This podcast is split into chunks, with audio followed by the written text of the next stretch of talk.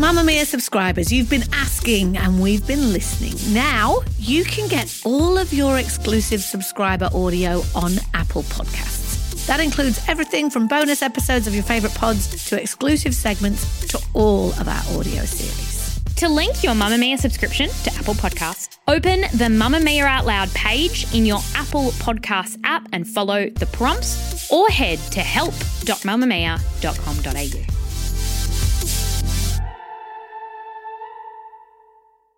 You're listening to a Mamamia podcast. From Mamamia, hi, I'm Claire Murphy. Welcome to the Quicky, getting you up to speed daily. Who doesn't love a sequel? Kissing Booth, Captain America. Okay, maybe not the cruel intentions or dirty dancing ones, but now we have a sequel that has never been done before. A completely unique situation the impeachment of President Trump.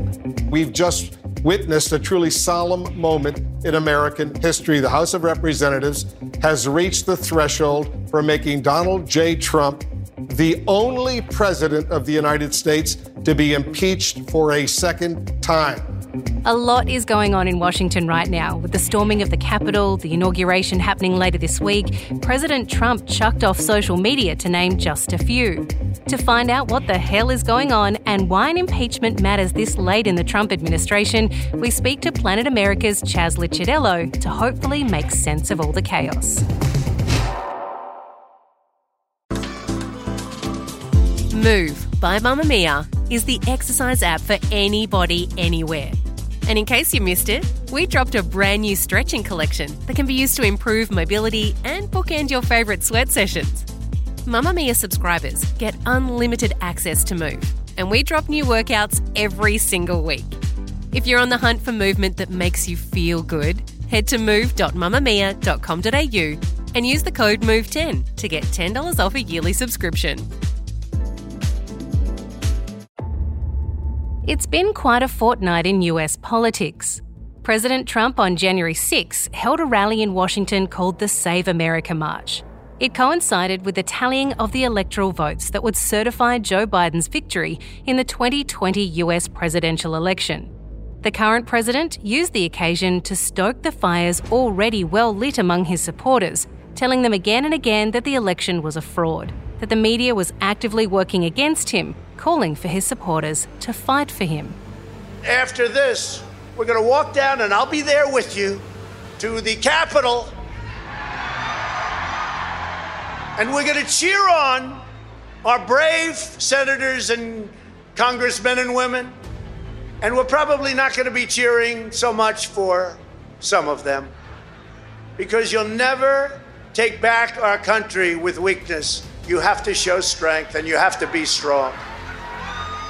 Trump's children had strong words for the crowd, as did his lawyer, Rudy Giuliani. Let's have trial by combat. What happened next, while shocking for those watching and terrifying for those involved, for many came as no surprise.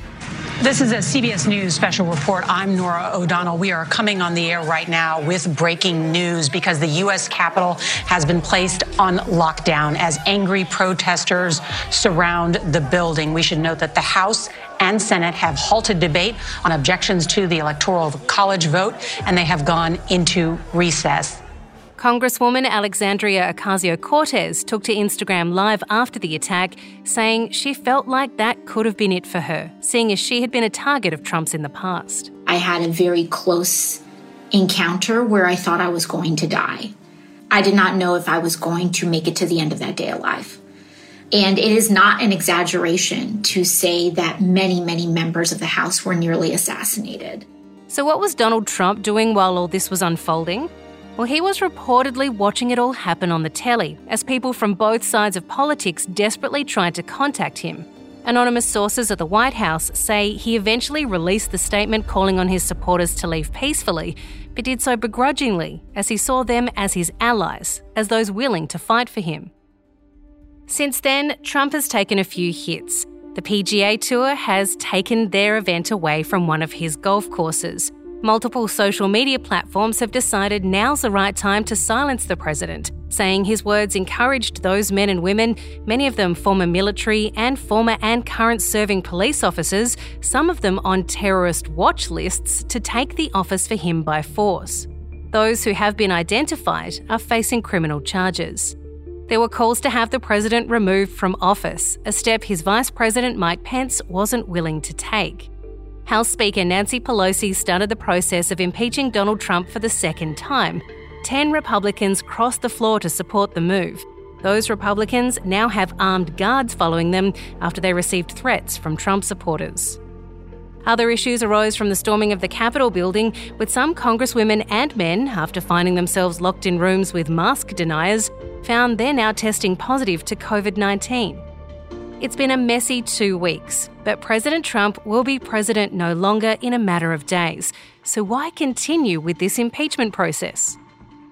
Chas Licciardello is the host of Planet America on the ABC. Chas, there seems to be two camps on impeachment 2.0 here. One saying Trump needs to be held accountable for his actions, and the other saying it's just a symbolic gesture that will only serve to further inflame the violence we've been witnessing in the Capitol. So, why are we persisting with this now? Well, it's possible for both sides to be right. And that is, it's possible to have an impeachment that's worthwhile for various reasons, but at the same time, it not have a practical effect. And let me explain what I mean by that. They might do this because they just want to draw a line. Even if the impeachment trial ends up being a bit of a sham and we're arguing about the technicalities of whether you can remove a president who's already left, Congress might still want to impeach just to draw a line and say, this conduct, when I say by this conduct, I mean messing around with elections, not accepting outcomes, trying to encourage officials to break electoral laws. That kind of conduct is just unacceptable. And we want to say it's unacceptable, put it on the record because the next guy along might use this as a precedent to do the same thing, even if in that case they haven't left office. So you don't have a situation where in 10 years' time, someone says, well, messing around with elections, that's okay. Trump did it. He got away with it. So I can do it. You want to draw a line and say that conduct is unacceptable. That might be why they impeach him, or they either have impeached him and try to undergo a trial, even if in the end it doesn't really work out how people want it to. Well, let's talk about how it potentially can work out because he's being impeached while he is president, but by the time the trial starts, he won't be. If he is convicted, what then happens, if anything? Well, there are two things that would happen, even if he's no longer president, which, as you say, he wouldn't be. The first thing is he'd lose all his privileges, and ex presidents have a lot of privileges, apart from the fact they still get paid even after they are president. They get paid the same amount, but they still get a stipend, and they still get office facilities, and they still get various forms of perk but most importantly, the thing which people are concerned about is he wouldn't be able to run for president again. That would be the big one because I think we all know at this point in time that for the next four years, whether Trump intends to run for president or not, he's not going to go away. He might not be tweeting, but he'll keep on popping up on Fox News. He'll keep on speculating that he might run. And so he'll continue to be a kingmaker for Republicans unless he is out of the game. And so the Democrats and some Republicans as well might want to just get rid of him once and for all by disqualifying him from running in 2024. That would be the effect if they can remove him. Now, last time he was impeached, the conviction didn't happen. The Senate was a majority Republican at the time. That has since changed. But what will it actually take for Donald Trump to be convicted? Will Republicans have to vote for him to be convicted? How is that going to work? It's a trial. So it's a case of being finding guilty or not guilty of the article of impeachment. In this case, the article of impeachment is that he incited an insurrection. So it's not just we don't like the guy. They have to find him guilty of inciting an insurrection. Now, in order to remove him, they need 67 out of 100 senators to agree that he incited an insurrection. So that means the Democrats have 50 senators going forward. So they need, assuming they all vote together, they need 17 Republican senators to agree that Trump incited an insurrection. Now, I, should point out that a lot of Republicans say that that wasn't a very well drafted article of impeachment, that they rushed it out and they impeached him for the wrong thing. A lot of them say the inciting the insurrection, while Trump wasn't very responsible, it's hard to draw a direct line between his speech and the insurrection. That's what they say. You can agree or disagree. That some of them say the thing that he did that was really bad was trying to get Mike Pence to monkey around with the electoral college votes in, in the Senate when the Senate was counting the electoral college votes. And also when he rang up, you might recall that secret phone call that was taped. He rang up the Georgia Secretary of State and told him to try and find votes for him so he would win Georgia. Now, some Republicans say that's what he did bad, but if they think that's the case, they won't necessarily vote that he's guilty of inciting insurrection. So it has to be very specific. 17 Republicans say he incited the insurrection. Republican Senator and the former Senate Majority Leader Mitch McConnell, he has told his fellow Republicans that they should vote with their conscience on this matter. Do you think that means they've got the necessary votes to convict Donald Trump? I think the fact that Mitch McConnell had the opportunity to hold this trial the day after the House impeached him and chose, rather than to declare an emergency session so they could do that, that he'd just go by the book, not hold an emergency session, and wait till Joe Biden was president before they held this trial, that indicates to me he doesn't think he's got the votes. Because if Mitch McConnell thought he had the votes, he'd want to cash them in as soon as he possibly could. Because most people agree Mitch McConnell was not actually a fan of Trump, and he would like to get rid of Trump if he could. So basic practice, basic political practice is when you get the votes, you cash them in because you never know when the situation will change. So the fact he put it off tells me he probably doesn't have the votes. And regardless of whether he says it's a conscience vote or not, I think he's trying to keep his skin out of the game because he thinks it will backfire if he commits too hard to the potential removal. So you think it's definitely because he didn't think he had the votes and not because he wanted to affect Joe Biden's first 100 days in office?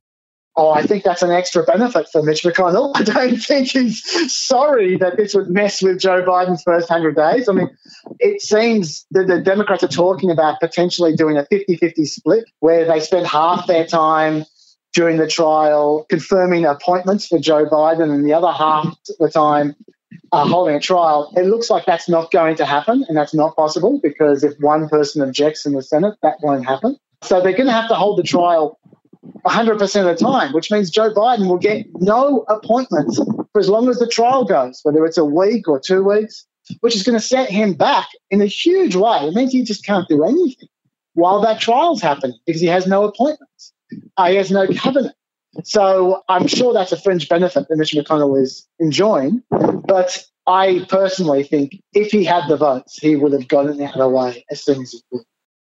What happens if Donald Trump pardons himself? Does that have any effect on this impeachment process or the trial or potential conviction? No, it doesn't. There is a lot of grey area when it comes to the pardon power. In particular, can the president pardon himself? But one thing that's black and white is in the Constitution, it specifically says the pardon power does not extend to matters of impeachment. So he cannot pardon himself from an impeachment, no matter what happens there is a controversy out there potentially if he tries to pardon some of the insurrection guys, like the, the guy with the face paint and the horns. If he tries to pardon him, some people argue that that is related to the impeachment because that's the insurrection that he is charged with inciting. That will have to go to court if he tries to pardon those guys.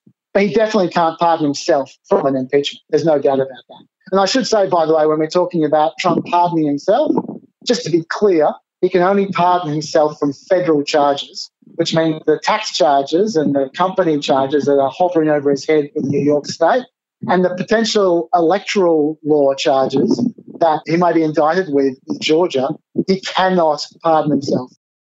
Just finally, what do you think has hurt Donald Trump more? Being impeached for the second time, being booted off of Twitter, or having the PGA remove its events from his golf courses? That is a great question. That's a brilliant question. I'll tell you what I'm sure has hurt him the least is being impeached a second time. But being removed from Twitter or PGA, my God, that is like lopping off both of his limbs. My guess is that the PGA cut would have hurt him the worst at the moment it happened, but that the Twitter cut hurts him every single day. Every single day when he gets that urge, I feel like it's another little dagger in the heart. So I think in the long run, I think the Twitter punishment was the ultimate sanction. The US is now at the proverbial crossroads. What will 75 million Trump supporters do with their leader dethroned? We'll find out Thursday morning our time as new President Joe Biden is sworn in. And we will be crossing to our Washington Bureau Chief for The Guardian, David Smith, for the wash up, which will hopefully not include an update on how the event was marred by the same type of violence we saw at the Capitol. That's the Quicky for today. This episode was produced by Siobhan Moran McFarlane and myself, Claire Murphy, with audio production by Ian Camilleri. And have you caught the undone yet?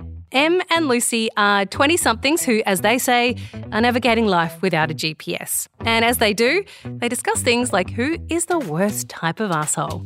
And she just opened up about how she was struggling with like her mental health and things like that. And it was just so lovely to see someone who's so quite an introvert feel like they trust like the other five of us to tell the story. And then the minute she said that, another girl was like was like, "Oh yeah, I struggle with mental health every single day," and just try to one. We always have that person who just tries to one up everyone else's Yeah. like, life. Yeah. and that I feel like is the worst kind of. That's pretty shit. Check out The Undone in your favourite podcast app today.